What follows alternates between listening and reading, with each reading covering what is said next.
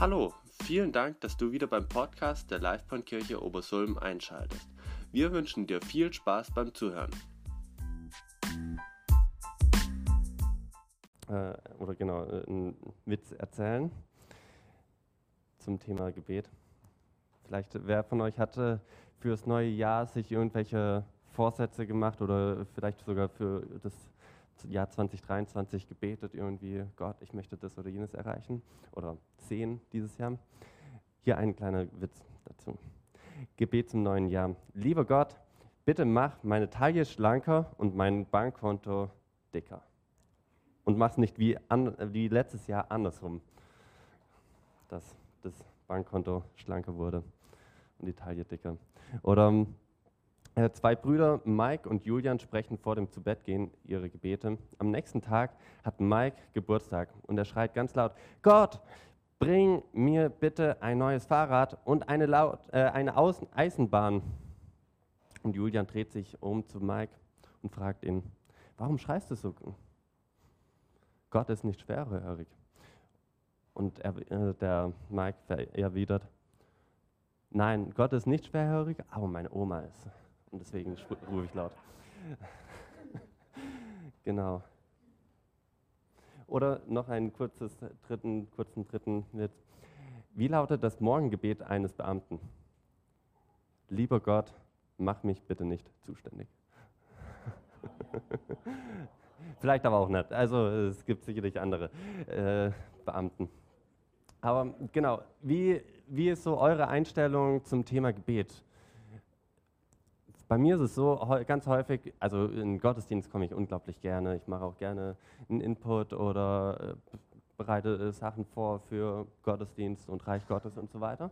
Aber Gebet, das demotiviert mich manchmal, weil ich so denke, bewegt, bewirkt es was? Das sind so einfach Gedanken, die mir in mir aufkommen. Fühlt sich jeder, manch, jemand auch manchmal so? Also Gebet fühlt sich nicht immer richtig effektiv an, oder? Ja, und ich möchte einfach trotzdem rund ums Thema Gebet sprechen, nicht in Form von, dass wir uns nachher alle richtig schlecht fühlen, sondern eher ermutigt sind hoffentlich. Das ist zumindest mein Ziel. Und ja, wo wir einfach sehen können, ja, was bringt eigentlich Gebet? Was, was ist so, ja, was bringt letztendlich unser Gebet? Ich möchte, oder ich habe in meiner Vorbereitung ein, knatzt ich habe in meiner Vorbereitung ein E-Book gefunden auf, Fest, auf, meiner Festplatte. Und da möchte ich kurz ein Zitat vorlesen. Äh, wir können gerne auch die Präsentation starten, falls es kommt. Gut, perfekt. Genau, äh, ich habe da ein Zitat gefunden, oder genau, der ähm, Autor von diesem E-Book, der hat Dr. Yonggi Cho, ein Pastor aus äh, Seoul, aus Südkorea, getroffen und beziehungsweise hatte die, das Privileg, ihn so ein bisschen durch äh, Los Angeles zu fahren. Und ich möchte aus diesem E-Book kurz äh, zwei, drei Sätze vorlesen. Ich hatte, das Brenn, äh, ich hatte eine brennende Frage an ihn. Ich wurde kaum vorgestellt, als ich ihn direkt fragte, Dr. Joe, was ist dein Geheimnis für eine wachsende Gemeinde? Er lächelte gnädig und hob drei Finger hoch, zählte einen Finger nach dem anderen herunter und sagte, erstens Gebet, zweitens Gebet und drittens Gebet. Das ist alles. Ich war beruhigt durch die Tatsache, dass Dr. Joes Gemeinde die größte Kirche der Welt war, zu dieser Zeit mit 750.000 Gottesdienstbesuchern. Und später hat er noch erwähnt, äh, hat er so geschrieben, ein paar Absätze später, äh, dass Dr., also dass äh, die äh, dass äh, Yonggi Cho hatte ihm noch so ein bisschen nebenbei gesagt, ja, also die schwierigste Grenze oder das schwierigste Wachstumsschub war eigentlich 200.000 Leute zu knacken. Das war das Schwierigste. Also bis wir dorthin kommen, dauert es noch wahrscheinlich ein bisschen, aber ich fand es spannend, weil äh, dieser Yonggi Cho, der irgendwie was richtig gemacht hatte mit Gemeindeleiten, er hatte letztendlich alles auf Gebet aufgebaut und nicht nur für sich, sondern hat auch in der Gemeinde eine Gemeinde geleitet, wo das Thema Gebet, wo erreichen wollte, dass die ganze Gemeinde ja letztendlich eine betende Gemeinde ist. Und also mich hat es ihn enorm herausgefordert, diese Absätze. Und ich bin auch tief davon überzeugt, dass Gebet eines der wichtigsten Schlüssel ist eigentlich für unser Leben. Für ein Leben als Christ, wo wir irgendwo effektiv leben wollen, wo wir effektiv irgendwie eine Veränderung in unser Umfeld reinbringen wollen.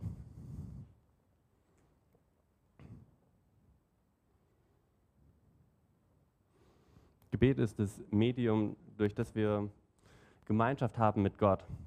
Aber es ist auch ganz praktisch eine Zeit, wo wir, äh, ja, wo wir Zeit nehmen, um uns bewusst, ja, um bewusst mit Gott zusammen sein, um so zu werden wie er und in dieser Welt irgendwo einen Unterschied zu machen.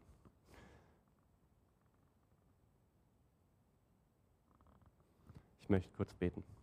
Jesus, ich danke dir für den Gottesdienst. Ich danke dir einfach, dass du hier bist, mitten unter uns, dass du uns deinen Frieden schenkst und schon gegeben hast. Ich danke dir für alle Versprochen, die Ja und Amen sind durch dich. Und ich danke dir auch für dieses Geschenk, dass wir einfach mit dir schwätzen können, dass wir einfach sprechen können und zu dir jederzeit vor dich kommen können. Ich danke dir, dass du König bist und dass du Herrscher bist über der ganzen Welt, aber auch wir einen Unterschied machen können mit dir und durch dich. Danke, dass du hier diesen Gottesdienst mitleitest und durch mich sprichst. Amen.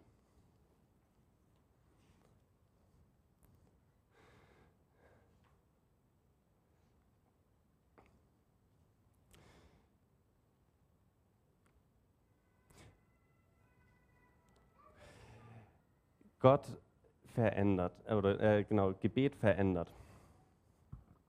Das ist ein erster Punkt.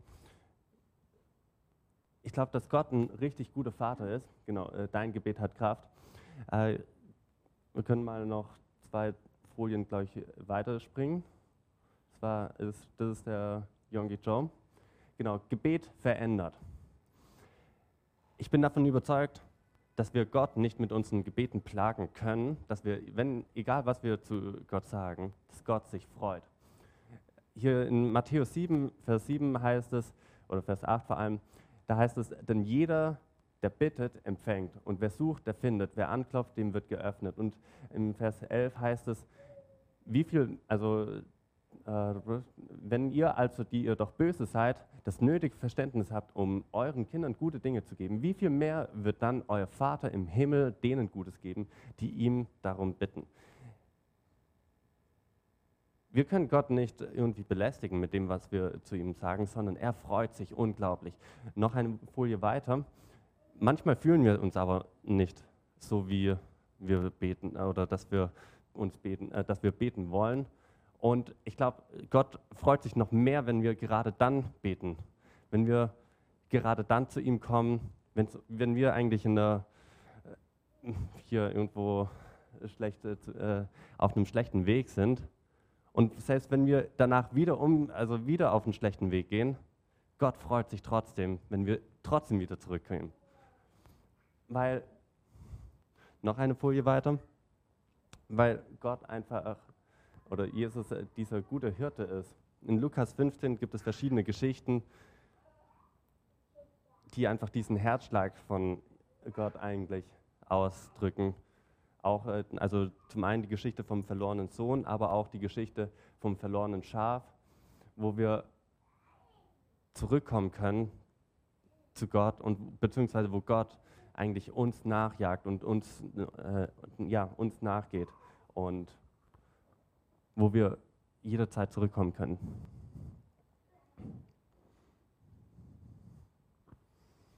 Und gerade bei der Geschichte vom verlorenen Sohn, da finde ich das so stark, dass, dass der Sohn zurückkommt aus einer Erwartung heraus, okay, ich möchte wenigstens dein Arbeiter sein, ich möchte wenigstens was zu essen bekommen. Und der Vater, der stellt aber seine Würde, seine Identität wieder her. Und so möchte auch, glaube ich, Gott einfach voll in uns Wahrheit und Würde und Ehre reinsprechen. Und drittens, Dankbarkeit und Lobpreis ist der, ein, äh, der einfachste Weg zu Gott. Noch ein Vers weiter, äh, eine Folie weiter meine ich. Ähm, genau, in Psalm 100, Vers 4 wird es auch nochmal erwähnt. Also mit Dankbarkeit und Lobpreis können wir einfach jederzeit vor Gott, unseren Vater, kommen und kommt in die Tore seiner Stadt mit Dank, in die Vorhöfe seines Heiligtums mit Lobgesang, dankt und preist seinen Namen. Genau, wie gesagt, mit Dankbarkeit oder Lobpreis vor Gott zu kommen, das ist der einfachste Weg zum Vater. Und jetzt möchte ich uns einfach mal kurz einladen. Dreht euch mal zu eurem Nachbarn und sagt äh, oder beschreibt kurz äh, vielleicht ein, zwei Sachen, für die ihr jetzt gerade dankbar seid. Ich mache das manchmal äh, vorm Schlafengehen, dass ich mir so denke, okay, zehn, also wie zehn Liegestütze einfach noch kurz oder zehn Sachen, ähm, wo ich mir sage, okay, ich möchte zehn, äh, ich möchte Gott zehn, zehn Dinge geben oder sagen, für die ich jetzt gerade dankbar bin. Einfach für den Tag oder für die, genau, und einfach mit dem Gedanken auch irgendwie einschlafen und den Tag beenden. Genau. Deswegen dreht euch gerne mal kurz zum Nachbarn oder zu irgendwem hin und sagt mal ein, ein zwei Sachen jeweils, für die ihr gerade dankbar seid.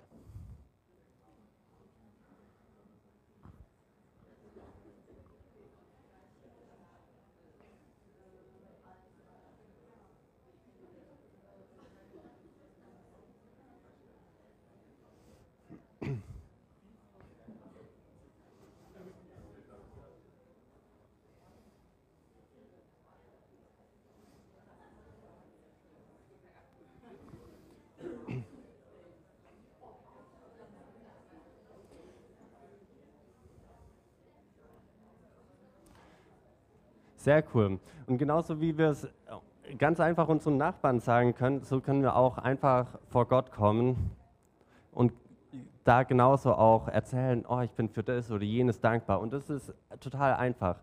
Wir finden immer irgendwelche Dinge, für die wir gerade dankbar sind. Und ich glaube, genauso können wir auch vor Gott kommen. Und so macht Gebet eigentlich, also das macht Gebet einfacher. Jetzt komme ich zu einem Punkt, das wird vielleicht manche herausfordern, zum Thema Fasten. Mit vollem Mund spricht man nicht oder betet man nicht. Äh, mit, wenn wir einen, uns einen Magen leeren, haben wir irgendwie mehr Raum für ein geistliches, äh, für, für Gott. Und da möchte ich uns einfach einladen, mit ein bisschen was äh, zu entdecken. Beim Fasten geht es im Wesentlichen darum, dass wir auf irgendwas verzichten, dass wir auf irgendwas verzichten, um Gott bewusst oder ja, um unseren Fokus bewusst irgendwie auf Gott zu lenken. Und ich habe und wollte auch ein bisschen über das Thema Fasten sprechen, weil wir nächstes Wochenende ja ein Gebets- und Fastenwochenende haben. Und da dachte ich, ich erzähle einfach noch mal kurz ein paar Gedanken, auch äh, biblische Verse zum Thema Fasten. Wo kommt Fasten überhaupt her? Also rein aus biblischer Sicht. Im Alten Testament haben die Menschen, die Israeliten, immer wieder gefastet. Das ist auch etwas, was die einfach in der orientalischen Region dort gemacht haben. Also nicht nur die Israeliten, sondern auch die anderen Völker. Und die, genau, die Israeliten hatten immer wieder gefastet. Bei Jesus war es so, dass die, äh, dass die Pharisäer, die hatten auch so um die zweimal pro Woche gefastet, hatten äh, sich, also genau, man hat es den Leuten angesehen, weil Jesus hat später, darauf werden wir kurz noch eingehen, äh, nachher, Jesus hat das erwähnt auf jeden Fall, dass die Pharisäer auch immer wieder fasten und Jesus selber hatte einmal 40 Tage lang gefastet und hatte aber dann seinen Jüngern gesagt, Jünger, ihr fastet jetzt erstmal nicht. Nicht solange ich hier bin.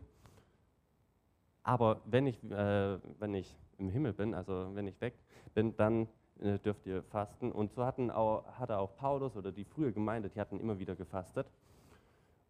Wir können mal eine Folie weiterspringen.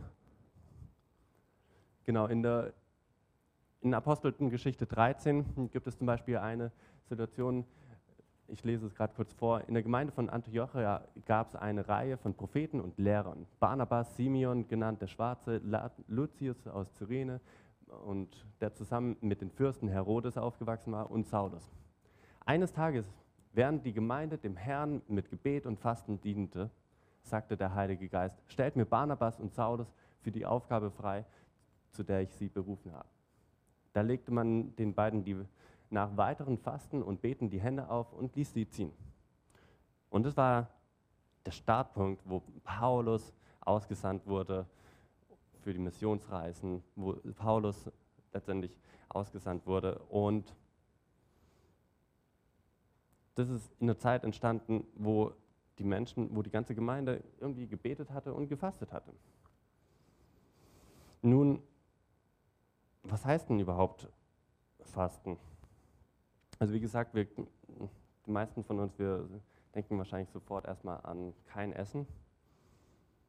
Keine Ahnung wie lang, aber kein Essen. In der Bibel genau wird es auch öfters beschrieben, kein Essen, manchmal kein Essen und Trinken, aber das ist ultra selten. Es gibt einen Daniel-Fasten, der hatte nur Obst und Gemüse gegessen für 21 Tage.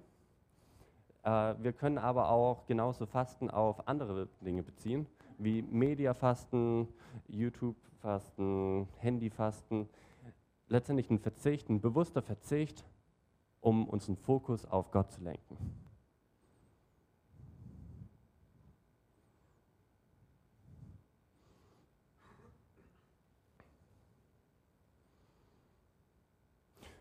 Und was bringt überhaupt Fasten? Wir können mal noch mal auf eine weitere Folie springen. Weil Gott reagiert irgendwie auf Demut.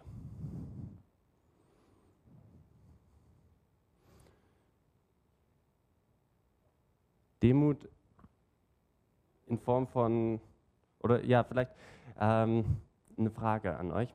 Wie wie, äh, wie kommt ihr zu einem Bewerbungsgespräch? Wie irgendwie, man zieht sich, man versucht sich so zu verhalten, man kommt so zu dem Bewerbungsgespräch zu der neuen Arbeitsstelle, dass man sich möglichst gut repräsentiert. Oder? Das, äh, also man verhält sich einfach so. Oder wie verbringst du ein Date mit deiner Frau, mit deinem Mann oder für die Jugendlichen eher Freundin, Freund? Man, man versucht einen Fokus eher bei der Person zu halten und man legt das Handy vielleicht zur Seite oder macht sogar aus. Man, man legt eine Ablenkung zur Seite. Oder sogar noch einen Schritt weiter, wie versuchen Klimaaktivisten den Menschen zu zeigen, dass die sich anders verhalten sollen. Die kleben sich teilweise auf die Straße fest. Also das ist letztendlich, man demonstriert irgendwo mit seiner Körperhaltung, mit dem, wie man ist, wie man äh, mit den Geräten und Objekten aus seinem Umfeld umgeht, ich möchte was bewegen, ich möchte meinen Fokus auf irgendwas lenken. Und ich glaube, genauso ist auch unsere Herzenshaltung eine, eine, wichtige, ein, genau, eine wichtige Sache, wie wir vor Gott kommen, wie wir beten. Und Genau, und deswegen, deine Herzenshaltung macht einen Unterschied. Wir können mal noch, äh, nächste Folie. Genau. Gott reagiert auf Demut letztendlich als eine Art von unserer Herzenshaltung.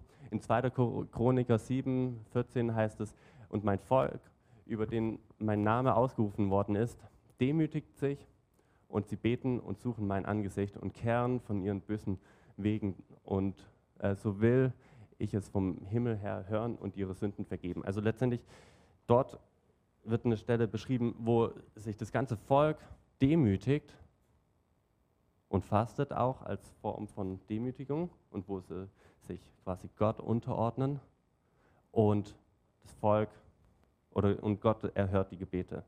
Und so gibt es immer wieder äh, Stellen, wo, können noch eine Folie weiter, einfach, genau in Jona gibt es die Geschichte, wo Ninive, eine Stadt, wo total eigentlich gegen Gott und gegen seinen Herzschlag sich gerichtet hatte, sich das ganze Volk gedemütigt hatte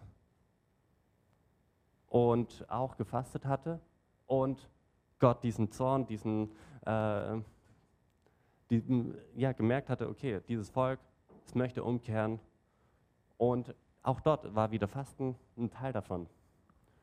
Unten heißt es in Vers 10, und Gott sah ihre Taten, dass sie sich abwandten von ihren bösen Wegen und äh, ihnen reute das Übel, das er angedroht hatte, und er tat es nicht. Es gibt die Geschichte von Esther, wo sich ein ganzes, auch wieder dort ein ganzes Volk, eine ganze Gemeinschaft im Fasten und im Beten ähm, dem untergeordnet hatte und auch dort wieder Gott Wege offenbart hatte, Wunder getan hatte. In dem Fall war das, dass die Esther vor den König kommen konnte und ein Anliegen berichten konnte. Auch coole Geschichte, genau. Und so gibt es immer wieder Geschichten, wo eine ganze Gemeinschaft irgendwo sich bewussten Zeiten von Gebet und Fasten und quasi Demütigung vor, mit Demütigung vor Gott kommt. Nächste Folie.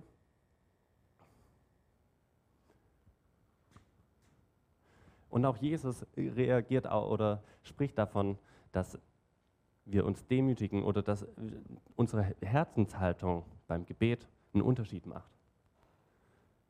In Matthäus 6 heißt es, äh, oder spricht, äh, Matthäus, äh, spricht Jesus von, wenn du betest, sollst du nicht sein wie die Heuchler. Denn sie stellen sich gern in den Synagogen und den Straßenecken auf und beten, um von den Leuten bemerkt zu werden. Wahrlich, ich sage euch, sie haben ihren Lohn schon empfangen. Aber du, wenn du betest, geh in dein Kämmerlein und verschließe die Tür. Bete zu deinem Vater, der das im Verborgenen ist, und dein Vater, der ins Verborgene sieht, wird es öffentlich vergelten. Und wenn ihr betet, so sollt ihr nicht plappern wie die Heiden, denn sie meinen, sie werden erhört von, um ihre vielen Worten willen. Darum sollt ihr nicht gleichen, denn euer Vater weiß, was ihr benötigt, ihr, ihr betet. Also es geht vielmehr um die Herzenshaltung als um das, was wir eigentlich letztendlich nur sagen. Noch eine Folie weiter. Später, ein paar Verse später, also dann kommt das Vater unser, und dann später spricht auch Jesus zum Thema Fasten. Wie sollen wir fasten? Wenn ihr fastet, Betonung auf wenn, nicht das oder soll oder sowas, sondern wenn, also in Form von wir tun es oder ihr werdet es auch wieder immer wieder tun. Wenn ihr fastet, setzt keine Leidensmiene auf, wie die Heuchler. Sie vernachlässigen ihr Aussehen, damit die Leute ihnen ansehen, dass sie fasten. Nein, ich sage euch, sie haben ihren Lohn damit schon erhalten. Wenn du fastest, pflege dein Haar, wasche dir das Gesicht, wie sonst auch. Coole, Bitten, äh, coole Anmerkung, wir sollen uns waschen. Damit die Leute es dir nicht ansehen, dass du fastest, nur dein Vater, der auch ins, im Verborgenen gegenwärtig ist, soll wissen. Dann wird dein Vater, der ins Verborgene sieht, dich belohnen. Auch dort wieder eine Haltung von unserem Herzen, also von unserem Herzen, nicht von dem, wie wir uns nach außen hin äußern und ausdrücken.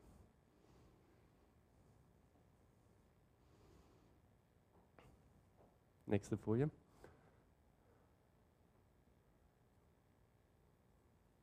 Oder gibt es keinen mehr? Genau. Sprich beim Fasten,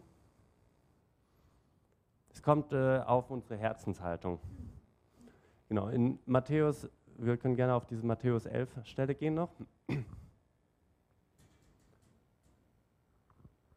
Nee, egal, ja, eine, ein, zwei Folien weiter, zwei Folien weiter. Ähm,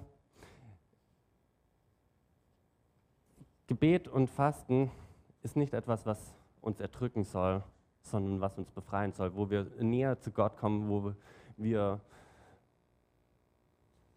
wo wir Umstände verändern.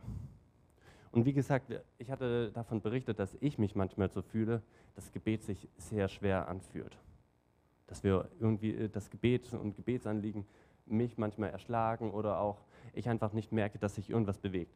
Ich habe hier was mitgebracht. 36 Kilo. Und Gebet fühlt sich manchmal so an.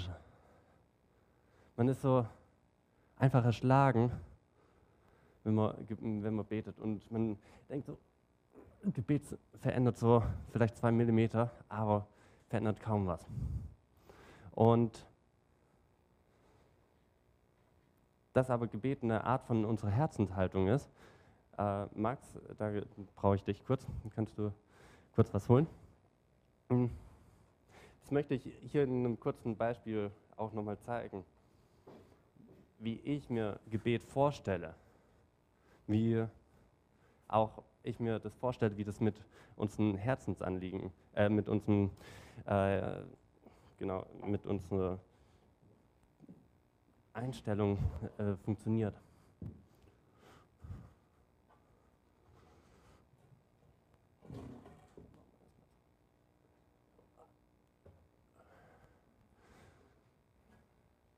Gebet ist echt schwer.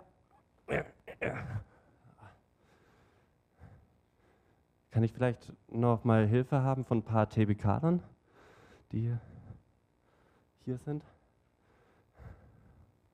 Ja? Nein? Ja? Oder kurz zwei Freiwillige?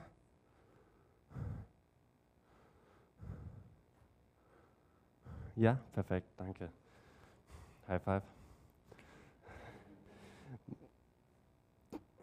Können wir auch TV-Kader, perfekt. Hier runterdrücken auf der Seite und schauen, ob sich auch mitdrücken vielleicht bringt es was, wenn wir zusammen beten und wenn wir zusammen was versuchen. Ah, es bewegt sich ganz bisschen, aber es ist echt anstrengend. Ah. Also ich glaube, wenn wir alle zusammenkommen würden, dann würden wir es schaffen. Aber genau, äh, wenn, wir, wenn wir unsere Herzenseinstellung ändern und mehr Gott machen lassen,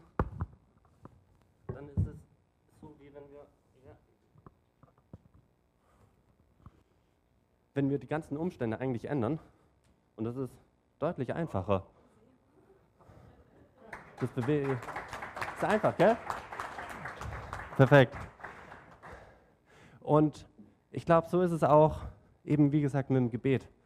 Wenn wir, dem, wenn wir uns Gott untergeben und einfach Gott machen lassen, dann ändern sich so unsere Umstände und dieses Gebet und dieses ganze Schwere, was sich sonst immer so schwer anfühlt, und wir können es mit einem Finger runterdrücken. Und wir können einfach vor Gott kommen, aber eben aus einer demütigen Haltung.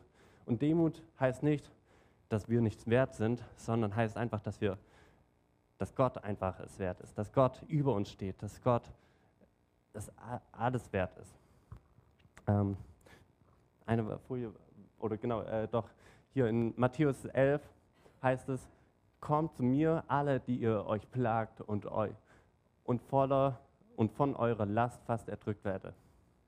Und ich werde sie abnehmen. Nehmt mein Joch auf euch und lernt von mir, denn ich bin gütig und von Herzen demütig. Wenn wir bei Jesus sind oder ja, zu Jesus kommen und Jesus ist dieser Demütige, von Herzen Demütige, so werdet ihr Ruhe finden für eure Seele.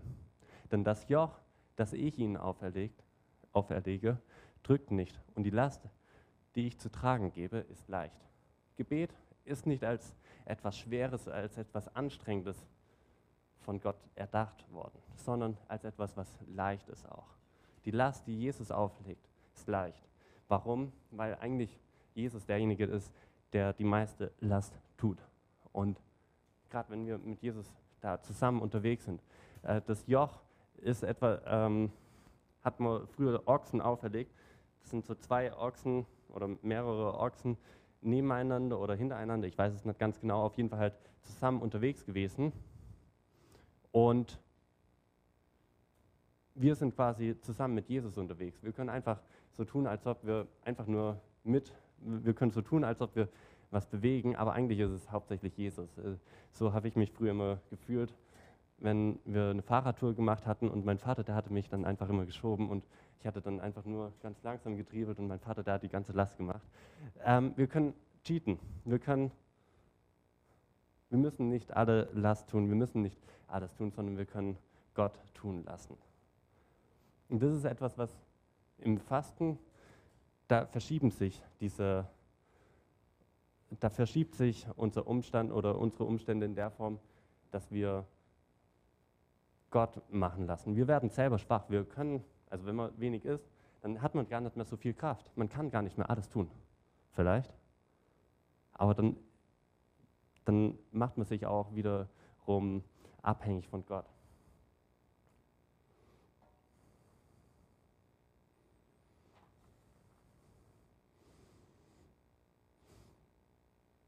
Gebet hat Kraft. Nächste Folie. Dein Gebet hat Kraft. Ich weiß nicht, ob ihr Elia von der Bibel kennt. Bestimmt habt ihr schon ein paar Geschichten mal von dem gehört. Jakobus, der Bruder von Jesus, der beschreibt Elia als ein Mensch wie du und ich, als wir alle. In Vers 5, Vers 17 heißt es, Elia war ein Mensch wie wir und als er Gott im Gebet anflehte, es möge nicht regnen, fiel drei Jahre und sechs Monate lang im ganzen Land kein Regen.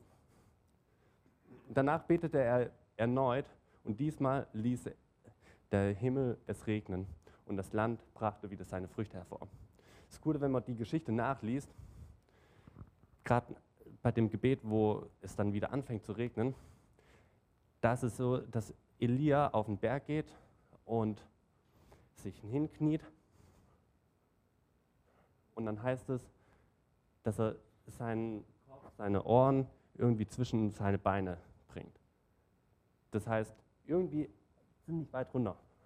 Er, er gibt sich, er demütigt sich quasi, oder auf jeden Fall, er macht sich klein vor Gott und macht und möchte einfach nur auf Gott hören und nur, er zeigt, ich kann gar nichts machen, sondern es ist Gott, der tut. Und es ist unsere Herzenshaltung, die genauso ist.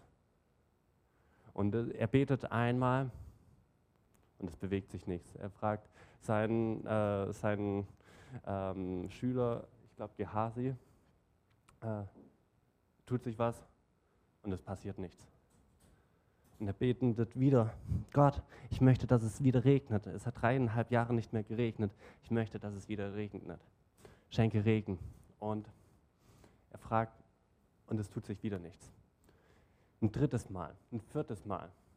Und ich glaube, beim sechsten Mal sagt der Gehasi, ja, da drüben, ich sehe eine kleine Wolke. Und dann betet er wieder und es regnet in Strömen. Und ich glaube, genauso ist es auch bei uns. Wenn wir uns vor Gott demütigen, wir müssen immer noch vielleicht manchmal, also nicht nur einmal, sondern zweimal und mehrmals beten, aber Gott oder unser Gebet hat Kraft und Gott möchte unsere Gebete erhören.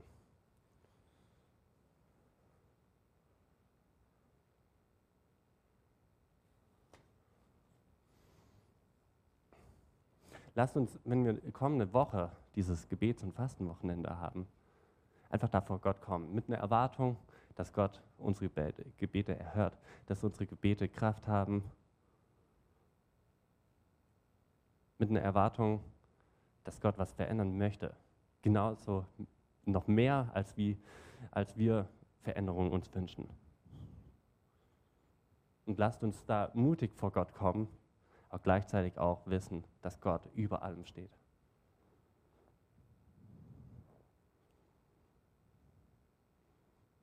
Stellt euch vor, alles, was wir beten, würde in Erfüllung gehen. Wie könnte, wie bei so einem Computerspiel für die Jugendlichen oder Minecraft oder sowas, wir können alles bauen, alles schaffen, wir haben alle Ressourcen der Welt und wir können einfach etwas Neues kreieren. Und so ist eigentlich, glaube ich, Gebet. Als etwas Machtvolles, als etwas Kräftiges, wo wir einfach was sprechen können zu unserem Gott, unserem Vater im Himmel, der Schöpfer und König über allem. Und er tut es oder er möchte es genauso tun. Und genauso heißt es eigentlich auch dort in Johannes 15, 7. So, wenn ihr in mir bleibt und meine Worte in euch bleiben, werdet ihr beten, bitten, um was ihr wollt, und es wird euch widerfahren. Das ist die Zusage, mit der ich uns einfach einlade, diese Woche und die kommenden Wochen und vor allem nächstes Wochenende einfach zu beten. Genau. Ich möchte noch zum Abschluss einfach beten. Jesus, ich danke dir für diese Hammer-Zusage, dass wir jederzeit vor dich kommen können und dass wir beten können, um was wir wollen, dass du es immer mit einem liebenden Herzen anhörst, dass wir jederzeit einfach vor dich kommen können und dass du aber nicht nur es anhörst und ignorierst, sondern dass wir an vor dich kommen als jemanden, der es liebt, wenn wir auch mutig für Sachen beten und wo unsere Gebete auch erhören möchte und auch benutzen möchte und gebrauchen möchte, um unser Umfeld, um unsere Situation zu verändern. Und ich danke dir, dass du Herrscher bist und wir mit dir Neues schaffen können. Danke, dass du Gebete erhörst und unsere Gebete Kraft haben. Amen.